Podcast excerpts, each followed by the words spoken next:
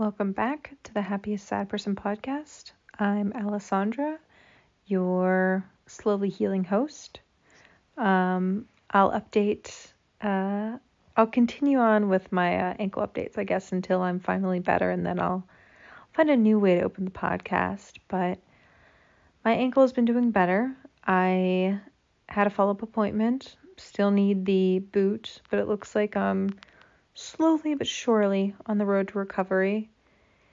Um, it's funny, things that were so difficult um, before, now that I'm feeling like my ankle is more sturdy and and almost feels like it's like actually attached to my foot, unlike before where it felt that my uh, ankle and my foot were almost separate entities. It's bizarre what nerve damage can do, even temporary uh, temporarily from swelling.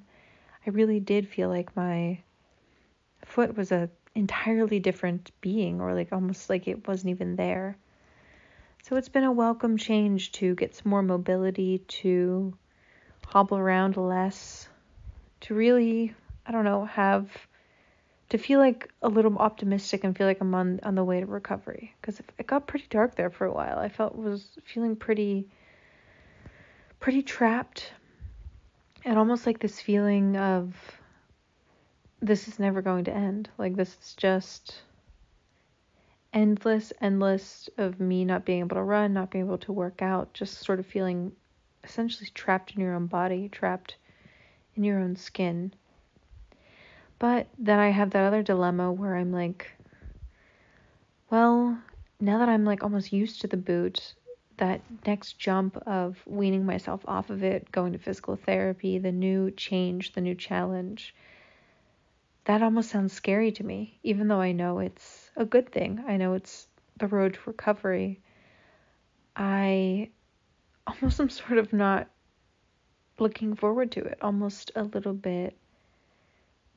Um, dread isn't the appropriate word, but I'm almost a little hesitant to get better to for have something change.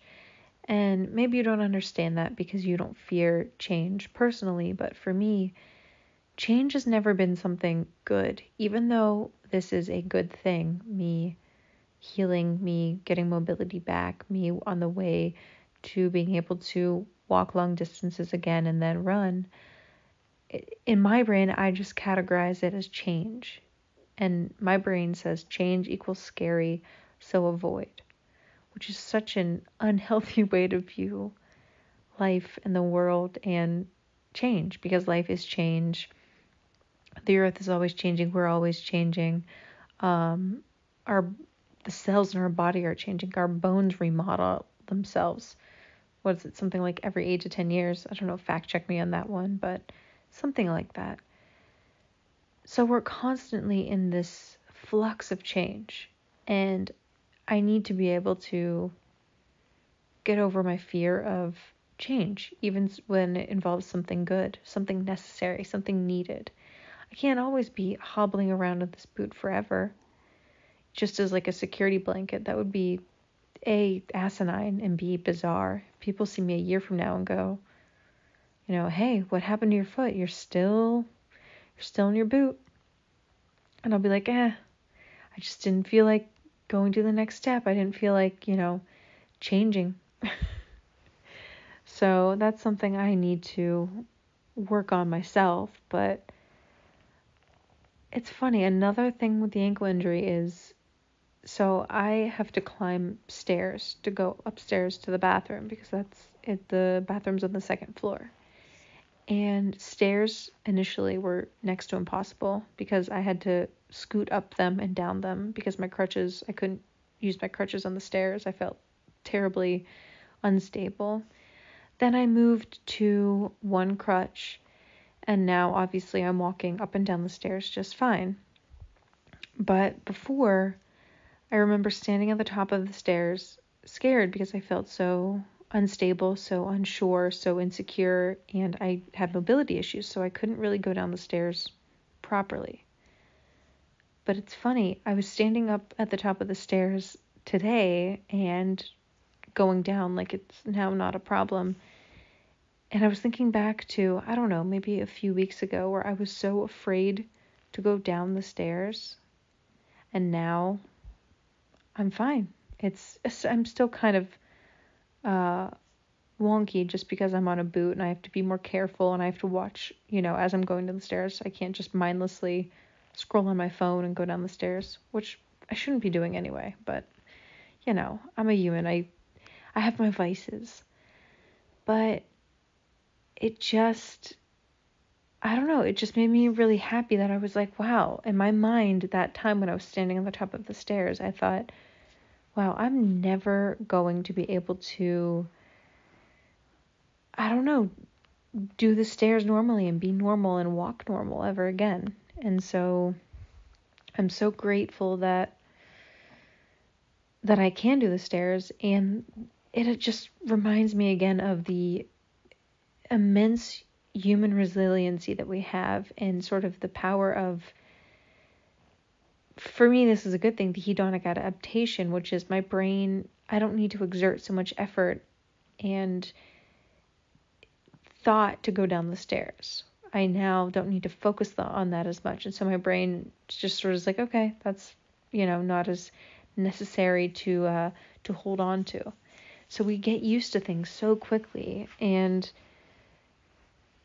it it it sort of ties in loosely because this these two thoughts sparked in my mind at once. Um, with everything that's going on in Florida with uh, Hurricane Ian and how you're seeing these human beings. One day everything's great, they're on the beach, and the next day their whole life is upended. It's so incredibly sad. But you see these people and they are just. Some people are living out of their car. I mean, I read one article where a couple was just like, yeah, we were going to sell our home. It, you know, I went back to my home and I saw my waterlogged house, and right next to the coffee pot was a note saying, call the broker. And you know our house is destroyed now but he was just this resilient strong guy who was like you know today i want to cry but talk to me tomorrow and i might be all right. It just is what it is. We're just going to keep going. And i think it's something in our brains like i said the connection you might not think there's a connection between me going down the stairs and then uh, other people surviving a hurricane, which me even saying that makes me sound like such a little brat. But I think there is that connection of human beings are just going to power through.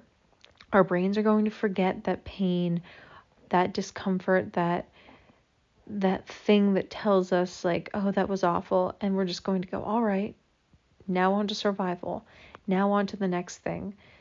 You know, it's horrific to see Fort Myers, a beautiful little, look like cute, quaint beachside town island. I I haven't been there, but it looked very pretty. And the whole town is basically wiped out. Like you look at these pictures and it's just devastating. And that's so much history that's lost. Either it's somebody's personal history or the history of the town or both generations that have come there before to go on vacation, all of that is disrupted. But it just reminds me that either in the near future or in a year or two, there'll be people that rebuild on that property. They'll accept that they're near hurricanes and storms and all sorts of danger and an eroding beach. And they'll say, all right, but we'll be here till we're you know, kind of booted out by nature. And if the whole state of Florida isn't the perfect example of human resiliency, I don't know what is. Because that whole state is a swamp filled with crack or was it alligators and snakes and mosquitoes and dirty swamp water and hurricanes and just all the scary, scary stuff you can think of. And they're like, eh, it's got a beautiful beach and some good weather, so we're going to stick it out. And there is something charming about that. Now, would you ever catch me living in Florida? Absolutely not. I am not, that's not for me. But I can appreciate the person that has that resiliency, that has that thing in them that says, all right, I'm going to enjoy this till I can enjoy it no more. And I kind of would like to get more, to become more of that person because I think those types of people lead a happier life, especially with this horrible influx of tragedies. You know, they're calling them these once in a lifetime tragedies that all of a sudden we're all living through. Um, and it's really, it can get demoralizing, um, especially with what's going on in Iran. If you don't know, um, Mahsa Amini was a, I believe, Kurdish uh, girl. She was in her early 20s, and she was stopped by the morality p- police um, for not wearing her hijab correctly, the scarf around her head. And they took her and they did apparently they beat her because they she ended up in the hospital not long after with life-threatening injuries. She was in a coma and then she subsequently died. And so now there are protests throughout Iran of women burning their hijabs, men in support of the the women fighting the regime. It's a theocracy, which means it's fundamentalist uh, Islamic regime in Iran, and it's been that way since about 1979. And it's again some like a once in a lifetime experience that we're having, just like with George Floyd in the United States, and then we're seeing, you know, the rise of fascism in Europe and our pol- in the United States, our political upheaval, um, the craziness of inflation, uh, even with, I was reading another article, what yesterday or the day before in Indi- in Indonesia, there was a stampede at a some sports game. I think it was maybe a soccer game. Um, but I'm not sure. I believe it was at a sports stadium, and a ton of people died. It's just like these crazy one again once in a lifetime things that are happening right now in our lives and it's really tough to see. It's really tough to watch these things and still have hope for the future and have that human resiliency that I was talking about before um, it's i mean the perfect example of that is the ukraine war i mean we're watching potentially the start of world war III.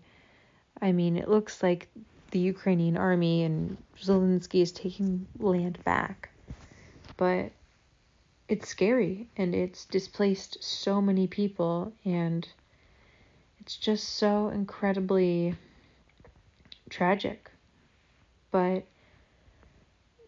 for the Ukraine war, it's not funny, but it, it's the the connection to what I'm trying to weave through is the the concept of human resiliency. And I was watching a video of um, this little village in the Ukraine, and um, so it would be such a quiet, quaint place to live if it wasn't being war torn at the moment. And there was this old woman, this uh, babushka, and she was working out in her garden and they were asking her what had happened and the about the explosion that had happened a few days before. And she's like and it blew up all my potatoes I just planted. And she throws up her hands like almost as if like she was yelling at somebody in the grocery store that had cut her off with a shopping cart or something. You know not the kind of upsetedness that would be like a missile goes off down the street from you and she takes them back to her garden and shows them from her view of where the missile hit. And then she shows she had replanted all of her potatoes. And she goes, You know, what are you going to do? Uh, missile hits, whatever. I still needed to plant my potatoes. And it's not funny, but it, yet it is because it's human beings. We are such bizarre, strange creatures. that there can be so much immense tragedy and horror and brutality, and yet we just go forward. We just keep going about our day. We just plant our potatoes and drive to work and, you know, watch our television show at night and go about our day. And there's there's something good in that, but it, it's also scary to me because I wonder what it will take to make a real change in the world. If we're all just going about our day, when do we stop going about our day to make a change in the world, to make a difference? And I don't know the answer to that, and I don't know with the world on fire how to make a major systemic change. I mean, I think the key would be education, but that takes time, so that's nothing in the short term. I guess it would just be. I think for most people, it is these little acts of resiliency, these little decisions that you can make. But I, I guess I ultimately think to make a real difference rather than just sustain, I guess we need to come at each other with more empathy, with more compassion, with a feeling of there's that old quote where it's like, you know, never look in your neighbor's soup bowl to see if they have more than you. Always make sure that they have enough. And I think we need to start looking at our neighbors, our friends, uh, people in other countries, refugees, migrants, people of the world more like that rather than like, what are they going to take away from me? It's more so, what can I give to them? Or I just want to make sure that they're okay. And I think people have this very misguided view of help that if somebody else is getting help, that it means that you're getting less. And that very often is not the case. I mean, very rarely is it that someone is going to be taking directly from you. Unless, of course, you're a billionaire, which, I mean, uh, to be honest, I, I don't think it's ethical to, that billionaires exist in our society when people are dying. And I think I've said that before, but I still believe it now. But I yeah, I watching all this tragedy has made me hopeful for the future while simultaneously terrified for the immediate future and for where the the trajectory of my life will go. But I like to end well, let me begin with this. I I never really gave an answer about why I like to end each podcast with a quote. So, the reason why I end each podcast with a quote, a poem with any sort of words, is because I find meaning in words that other people write to make sense of some of my own thoughts that I, I have trouble articulating myself. Words for me give me comfort, give me a sense of security. Words are sometimes all that we have left when something bad happens, something terrible happens, or even something good. Sometimes you can't put into words the feeling of joy or euphoria that you feel. And our entire world is made up of words that then become inventions, or movies, or history, or the cataclysmic end of the planet. It all depends. I mean, the word nuclear, nuclear could mean the end, or it could mean a specific kind of power that will help us move towards renewables but we need that word to describe it, just for, as an example. And like I said, how can we describe God or destruction without words? Good versus evil. We need words to encompass these feelings. And whether you like it or not, words, our lives depend on words. They just do. So here's a little quote about human resiliency that I found on, I think it might have been Goodreads from a random user. I will say his handle. It's this quote was uploaded 14 years ago and it's uploaded by Jeremy0826. So this is a real like old school forum type vibe. And it's called The Power of the Human Spirit.